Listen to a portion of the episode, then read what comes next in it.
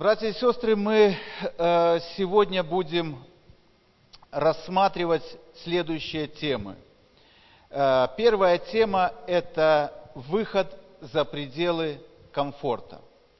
И когда я объявлял эту тему, то после собрания воскресного люди, э, некоторые подходили и начали говорить, что это такая знакомая тема, будут выводить куда-то на какое-то служение, или, то есть, и всегда говорят о том, что мы где-то находимся на комфортных местах, и нас будут просить, чтобы мы вышли. В какой-то мере это на самом деле так. Но я хочу сказать вам в самом начале, здесь мы будем говорить о служении и о жизни в целом. И хочу сказать следующее. Бог хочет, чтобы каждый из нас, возьмем в этом масштабе, из тех людей, которые находятся в этом зале, были им употребляемы. Аминь. Исходя из этого, Бог употребляет людей абсолютно в разных сферах. Конечно же, мы как люди верующие и взрослые понимаем, что каждый человек, который находится здесь, возможно, я хочу, чтобы вы подчеркнули это слово и мою мысль, не могут быть лидерами по различным причинам. Компет... Э, менталитет, значит, характер свой, воспитание, то есть разные моменты.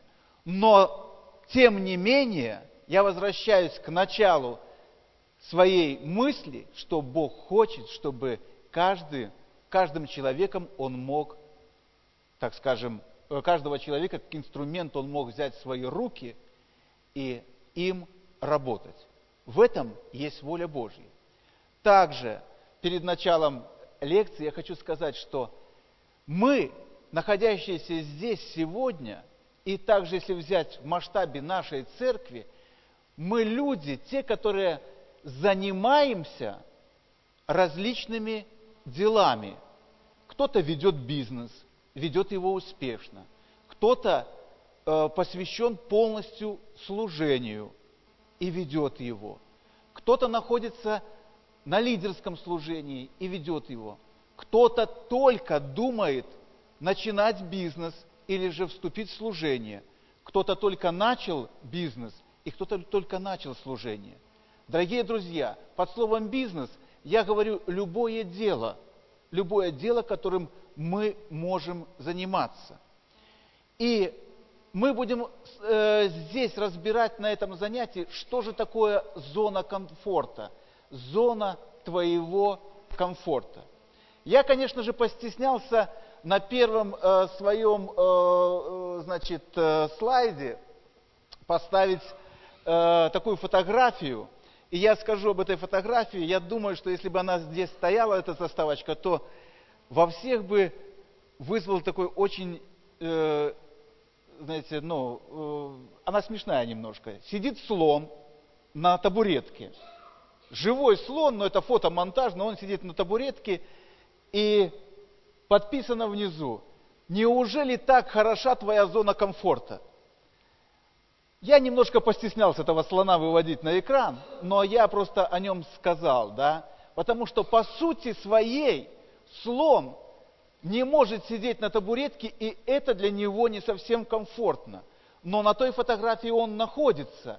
И каждый человек может, простите, я сравню это так со слоном, находиться на какой-то табуретке, но для него это будет свое, э, ему будет казаться, что это комфортно, но это не его место.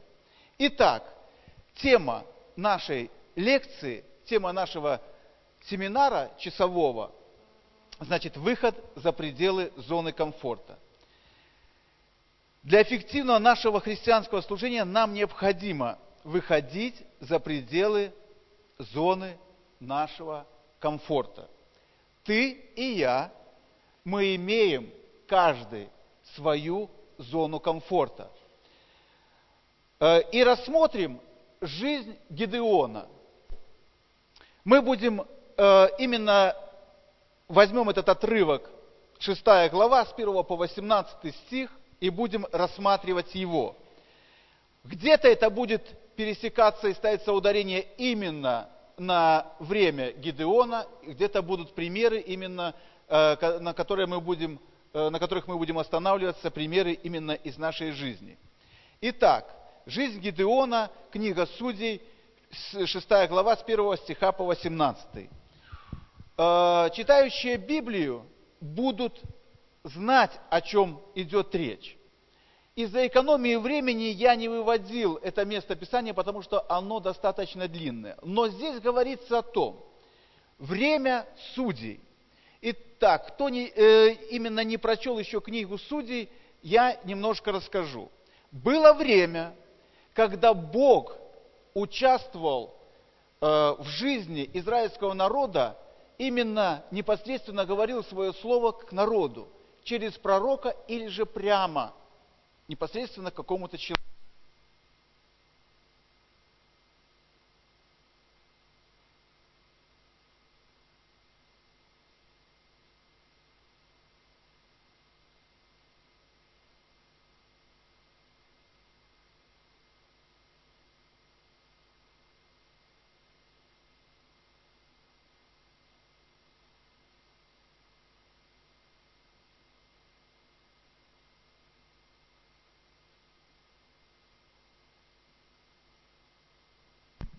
Краснею. Но до этого, до этого времени было время судей, судей Израиля. Значит, люди то приходили к Богу, то отходили от Него. И вот шестая глава начинается, что люди израильский народ начал делать неугодное в очах Божьих, и Бог начал посылать на них языческий народ. История такова. Люди начали прятаться от неприятеля в ущельях гор, они делали различные укрытия, и для них эта жизнь являлась ненормальной, но так как они сделали укрытие, они чувствовали себя в этих укрытиях именно в этой воинствующей обстановке нормально, потому что они спрятались и сохранили свою жизнь таким образом.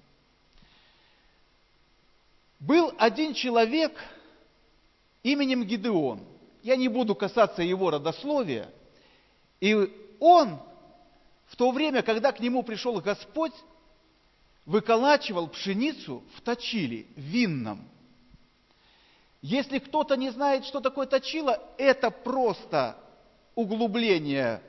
Оно делалось из камня. Скажу своими словами, это как корыто. Оно было на уровне земли. Туда загружался виноград, и он топтался. Я к чему это все рассказываю, чтобы вы поняли одну единственную вещь что во время оккупации, когда враг, так скажем, временами приходил и отбирал все у израильтян, для Гидеона Точила это было место его комфорта. Я постараюсь разъяснить почему. В Точиле по своей сущности нужно давить виноград.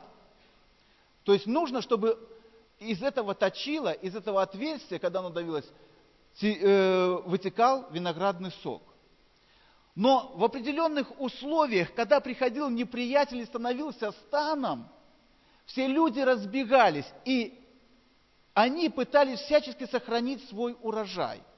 И вот Гедеон, он взял свой урожай, который он сжал, и в точиле он его выколачивал. Там много вещей, много прообразов, что его нужно точить, э, выколачивать на ветру. Но мы касаемся именно места, где Господь его застал. И в один прекрасный момент приходит ангел Господень и обращается к Гидеону и говорит, что ты муж сильный, я сейчас говорю своим языком, и я твоей рукой истреблю неприятеля. И начинается диалог Гидеона с ангелом Господним. И далее он, ангел Господень говорит, ты, Гедеон начинает говорить, что я самый младший, и колено мое, оно самое малое, оно бедное, оно малое, и вообще я никто.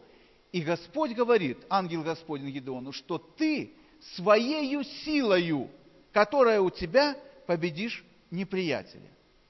Итак, дорогие друзья, я сейчас занимаюсь изогетикой. Что такое изогетика? Я вкладываю свой смысл э, в место Писания. Как это происходит? Израильский народ высаживает, э, значит, э, полит, э, значит, засаживает поля, растит. К осени приходит, или когда убираю, ко времени уборки урожая, приходит неприятель и начинает это все истреблять. Об этом говорит Писание, что все забирали у них. И Гидеон, чтобы спасти свой урожай, он вообще молотит эту пшеницу в точили. Я об этом уже говорил. И Господь его встречает именно за этой работой. Дорогие друзья, я хочу провести параллель именно с тем, что где каждый из нас сейчас находится. На том ли месте, где Бог его хочет видеть, или на том месте, где Бог его застал, в своем точиле, или же на том месте, куда поставил его Господь. Бог разговаривает с Гидеоном и говорит следующие слова, что «я твоею силою истреблю народ». Но, дорогие друзья, когда приходит призвание в жизнь человека, в жизнь человека приходит нечто другое, приходит испытание. Область, в которой мы чувствуем себя комфортно, это есть зона комфорта. Александр, надо переключить, не работает что-то. А, что такое зона комфорта? Это область, в которой мы чувствуем себя комфортно, уверенно и компетентно. Итак, я так долго рассказывал и затратил много времени именно на Гидеона и на его точило, в котором он находился. Сегодня, дорогие друзья, многие из людей, из нас, из вас находятся и имеют свою зону комфорта. Зону комфорта может иметь пастор, и он ее имеет, может иметь лидер, может иметь бизнесмен, может иметь врач, может иметь учитель, любой человек – о чем я говорю? Твоя зона комфорта – это та, то место, где ты себя уютно чувствуешь. Я хотел бы привести пример, но просто скажу образно. Коль мы находимся все в церкви, скажите, пожалуйста, кто из вас хотел бы, хочет или же может через назначение проповедовать в воскресенье? Поднимите, пожалуйста, руку. Ну, я понимаю, что это как бы звучит провокационно, но смысл весь заключается в том, в моем вопросе, что не каждый готов, потому что место, на котором, допустим, сейчас нахожусь я, оно не для каждого комфортно, оно и для меня некомфортно.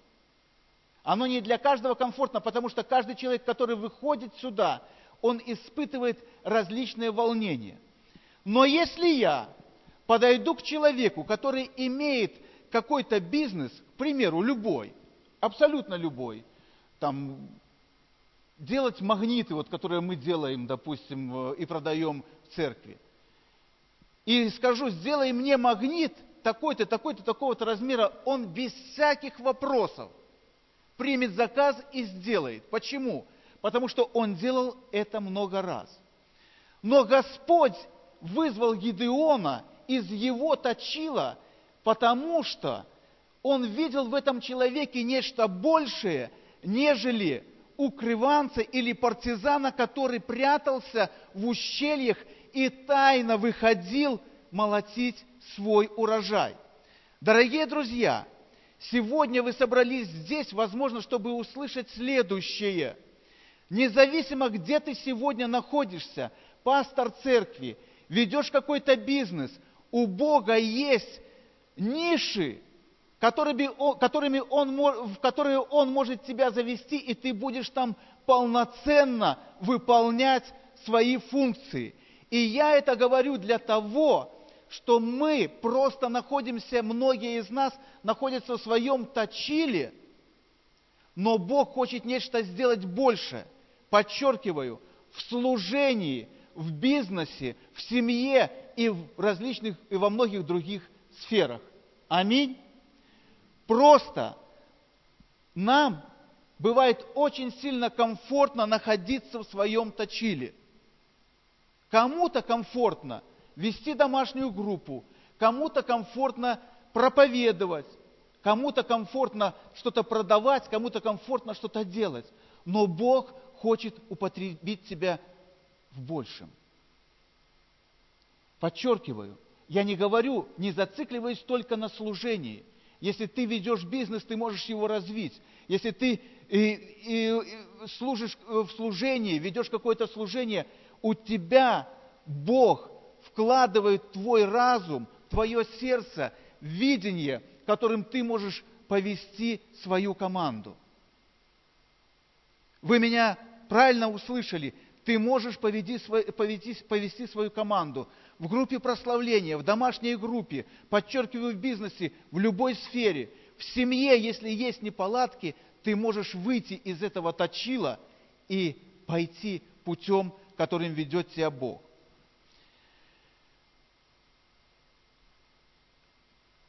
Какие же принципы?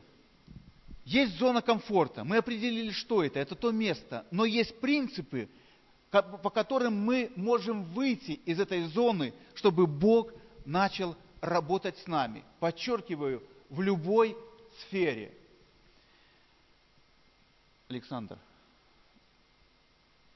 Надо быть уверенным в, тем, в том, что мы слышим именно голос Божий. Опять же, возьмем Гидеона – Гидеон,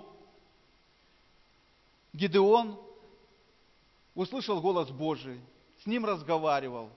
Но прежде чем выйти, он задает Богу вопрос. Я хочу тебя испытать. Покажи мне знамение. Кто помнит, какой первый шаг был, э, сделал Гидеон? Что ему сказал Господь? Жертва.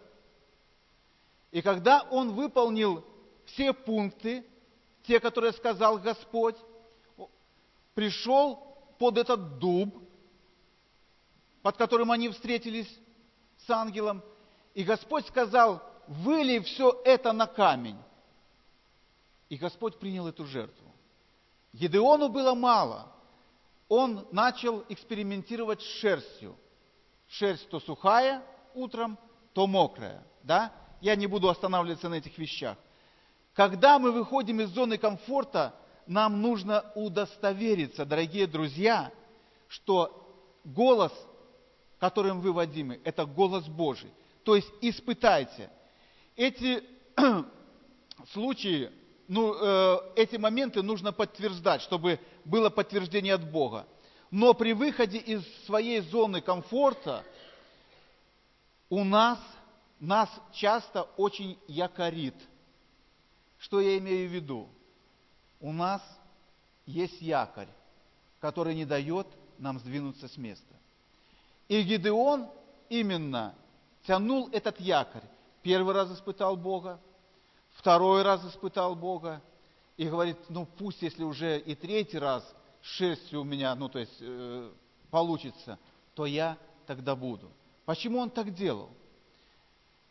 Если вы внимательно слушали, перед призванием Гидеона Бог ему задал, э, э, был призывной голос, и он сказал, я самый младший. Колено мое, оно бедное и мало.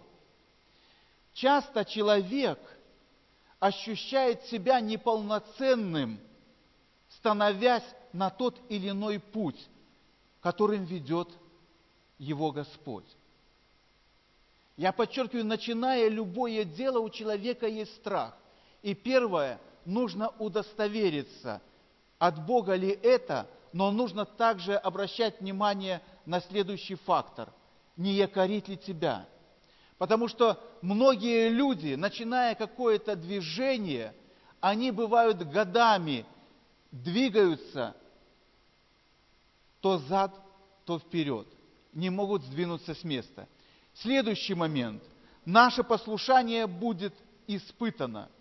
Во время, когда э, ты дал свое согласие, у тебя будут определенные испытания.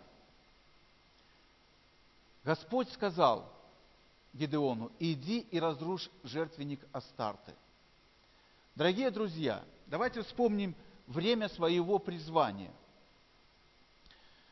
Особенно, может быть, те люди, вот, которые находятся на реабилитации, или же кто-то из людей, которые живут не своей семьей, муж, жена и вместе покаялись, а среди родителей, да, к примеру, или же еще есть большая семья. И человек покаялся и приходит домой и начинает, значит, э, ему нужно помолиться. Он понимает, что нужно молиться перед едой или нужно молиться вечером, и он начинает просто-напросто чувствовать дискомфорт. Ему нужно разрушить этот жертвенник Астарты – это простой, банальный пример. То есть, когда Гидеон дал свое согласие, Бог начал использовать его и испытывать. Иди, ты находишься среди языческого поклонения, иди и разрушь. То есть для тебя есть некоторые испытания, которыми Господь э, движет тобой. Он подталкивает тебя, что-то нужно сделать. Скажите, пожалуйста, Возможно, я подчеркиваю, попаду сейчас в точку. Но я это слышал не один раз в церкви, и это было с нами. Кто боролся, кто здесь иконоборец? Есть такие? С иконами боролся, когда пришел в церковь. Были, да? Есть. Да.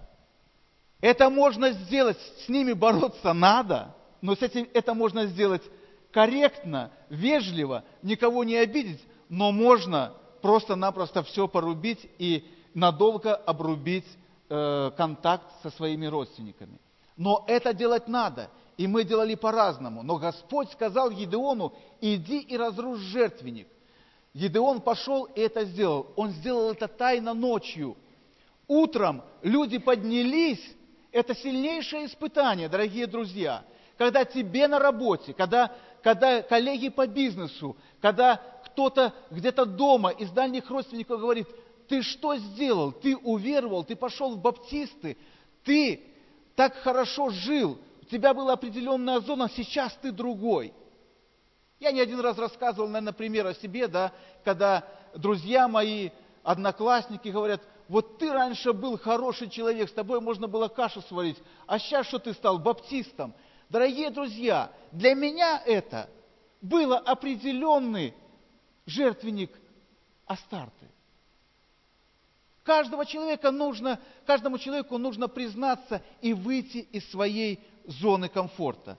Когда мы выйдем за пределы этой зоны, мы попадаем в проблему. Всегда есть то, над чем нужно работать. И я подчеркиваю, чтобы вы не пугались, потому что я, получается, запугиваю. Если человек уверовал или дал свое согласие Богу, значит, нужно обязательно попасть в проблему. Дорогие друзья, нет. Я подчеркиваю, что блок наших занятий, кто помнит, как он называется? Процесс подготовки. Дорогие друзья, этого не избежать. Бог готовит нас к определенным вещам, проводит нас по этим ступеням для чего? Для того, чтобы когда ты станешь во всеоружии, у тебя был некий опыт, чтобы ты был чист, чтобы ты, когда стал за кафедру, или ты, когда поехал на миссию, или ты э, вступил в бизнес с христианскими принципами, ты мог сказать, ты не, не крутился, не юлил, а ты мог сказать, я верую в Бога, и я живу по Его принципам. Понимаете, для чего проходят различные испытания? И найдутся люди, которые вступятся за тебя. Найдется тот Господь, если ты его когда-то ранее не находил, который вступится на тебя, за себя. Вы помните ситуацию, когда собрался народ утром и начали разбирательство? Кто разрушил, кто спилил дуб, кто спилил это дерево? Давайте его побьем и убьем. Отец Гидеона встал и сказал мудрейшие слова. Если Ваал ваш Бог, то пусть он ступится и пусть его поразит. У нас в жизни всегда будут люди, которые будут поддерживать нас, но нам нужно быть верными Богу и проходить по этим ступеням, проходить различные испытания. Далее идем, хотя это не всегда легко, но со временем меняется наш характер. Нам нужно, чтобы наш характер оттачивался и менялся. Идем далее. Пятый принцип. Бог повелевает делать нечто, кажущееся нам безумным. Нелепые вещи делаются только с этой силой, которая была у Гидеона. Вы только представьте одну такую вещь, что Гидеон не далее, как вчера, позавчера, прятался от неприятеля, здесь он разрушил жертвенник, о нем узнали все люди, что сделал это он, и Бог его далее начинает использовать. К чему нас побуждает Бог? Ты иди без посторонней помощи. Ты иди без посторонней помощи и делай то, что я тебе говорю. Богу нужна твоя сила, которая есть у тебя. Вы помните, я говорил о том, что на самом деле он сказал Гидеону, что та сила, которая есть у тебя, я этой силой поражу неприятеля. И когда ты становишься на путь, на который выводит тебя Господь, всегда кажется то, что силы у тебя не хватает. Дорогие друзья, кто из вас когда-нибудь смотрел на людей, давайте возьмем церковь, которые приезжают гости, на служителей на своих, на лидеров на своих. Я хочу, чтобы просто вы отметили правильную сторону, потому что бывает, что и не с правильной стороны смотрим, да, есть какие-то, может быть, и осуждения, есть какая-то другая сторона, но, но с правильной стороны. И нам часто кажется, я говорю о себе, я когда где-то бываю, человек э, читает лекцию, проповедует, мне кажется, настолько сильный человек, он говорит сильные вещи, он помазанник, вот бы мне так. Но, дорогие друзья, этого человека привел на это место Бог что когда-то он просто согласился выйти из своей привычной зоны. И когда мы сидим в зале и наблюдаем, где бы то ни было, не обязательно в церкви, если где-то наблюдаем успешных людей, то нам кажется, что ну, это случай, который повел его вот таким образом. Но, дорогие друзья, у нас есть Бог, который ведет человека – и направляет его на правильные стези. Так что Бог тебя будет использовать той же силой, которая есть у тебя.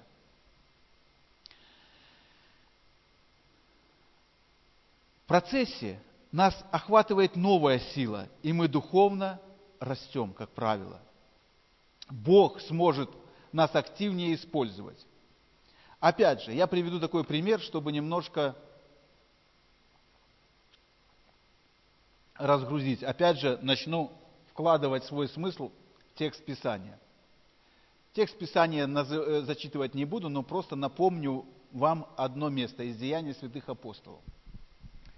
Саул идет в Дамаск с письмами.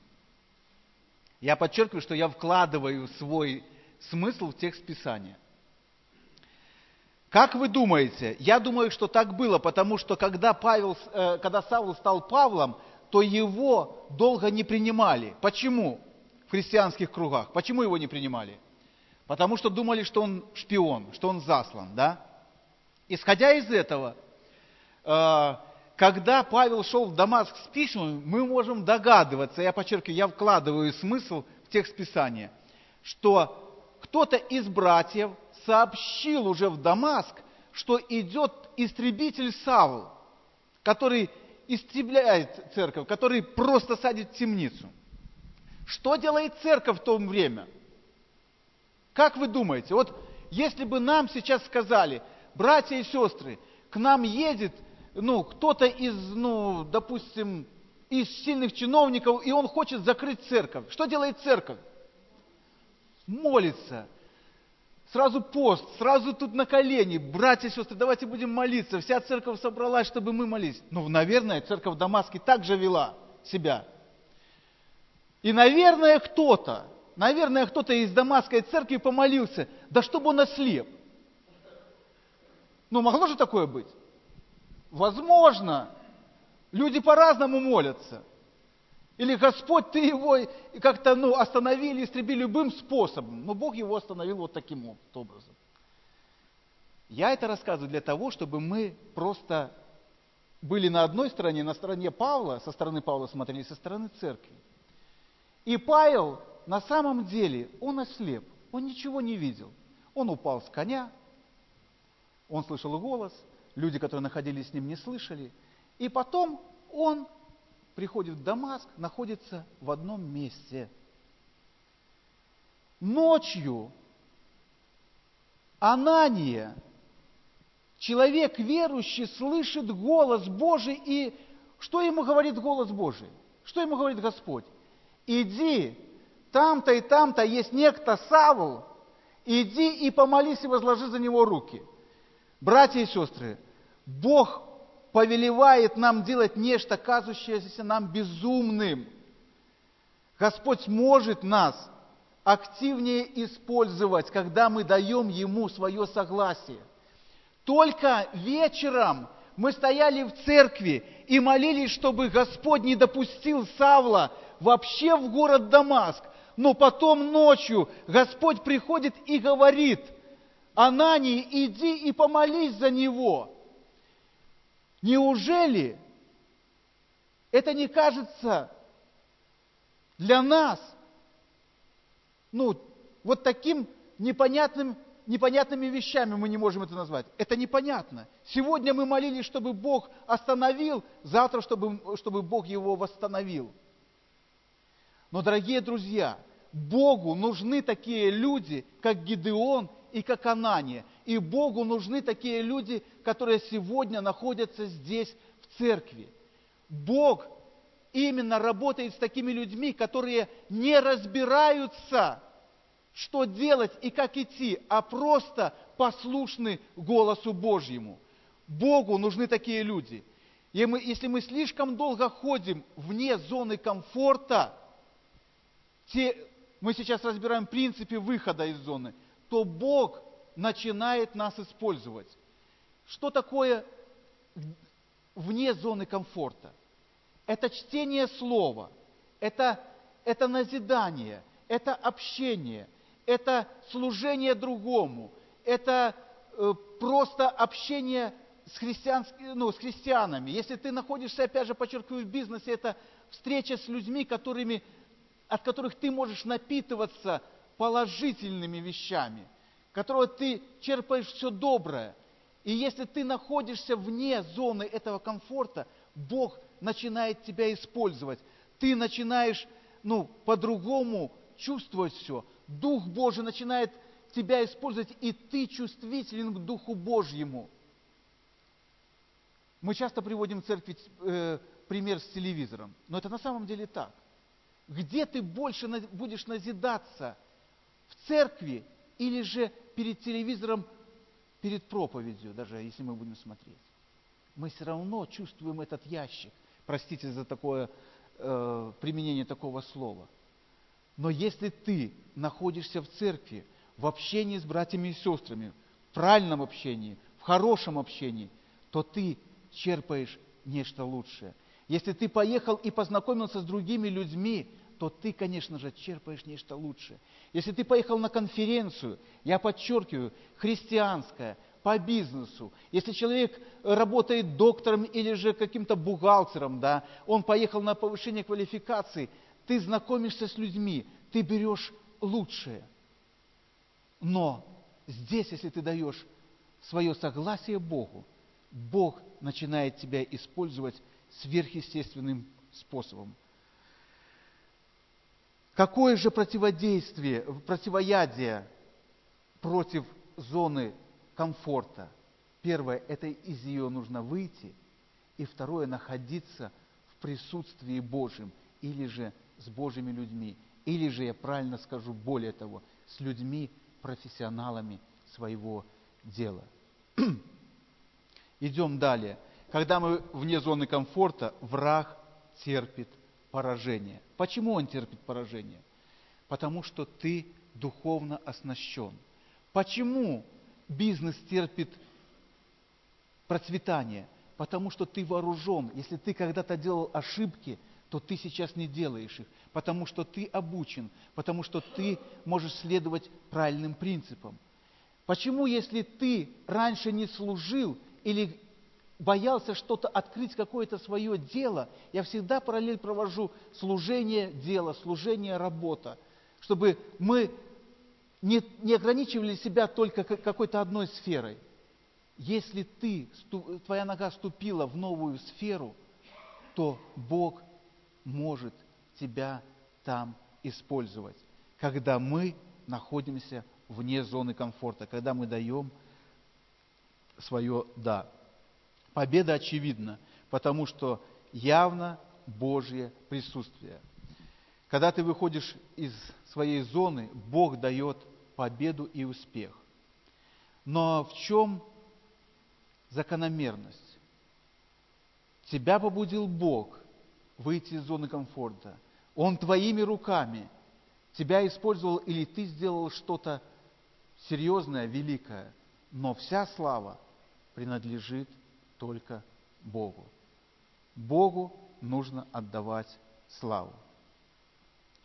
Подумай, где твоя зона. И я прошу вас, чтобы вы мысленно, можете в своих конспектах, на самом деле нарисовали квадрат, круг, как хотите, и просто определили свою зону, на самом деле, где ты сейчас находишься. Можно это мысленно, можно это рисовать, как, как хотите. Где твоя зона комфорта? Она у каждого из нас есть. Она есть у пастора, она есть у диакона, она есть у каждого члена церкви. Пусть Бог благословит, братья и сестры, каждого из нас, который сегодня находится здесь, чтобы именно эта зона комфорта, она, возможно, оставалась там, где она есть, чтобы мы на самом деле могли чувствовать себя нормально, комфортно, но нам нужно двинуться. Я хочу только подчеркнуть одну вещь, чтобы вы понимали, что зона комфорта, я не говорил о домашнем диване, я об этом не говорил, что ну, нам комфортно дома, мы лежим и нам хорошо. Я говорил о э, чем-то большем, то есть я говорил о том, что Бог может нас использует сейчас, но может использовать еще больше.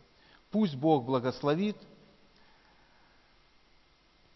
Вся слава принадлежит Богу, и мы можем быть победителями на самом деле, если выйдем из этой зоны комфорта. Сейчас у нас перерыв. Пусть Бог благословит.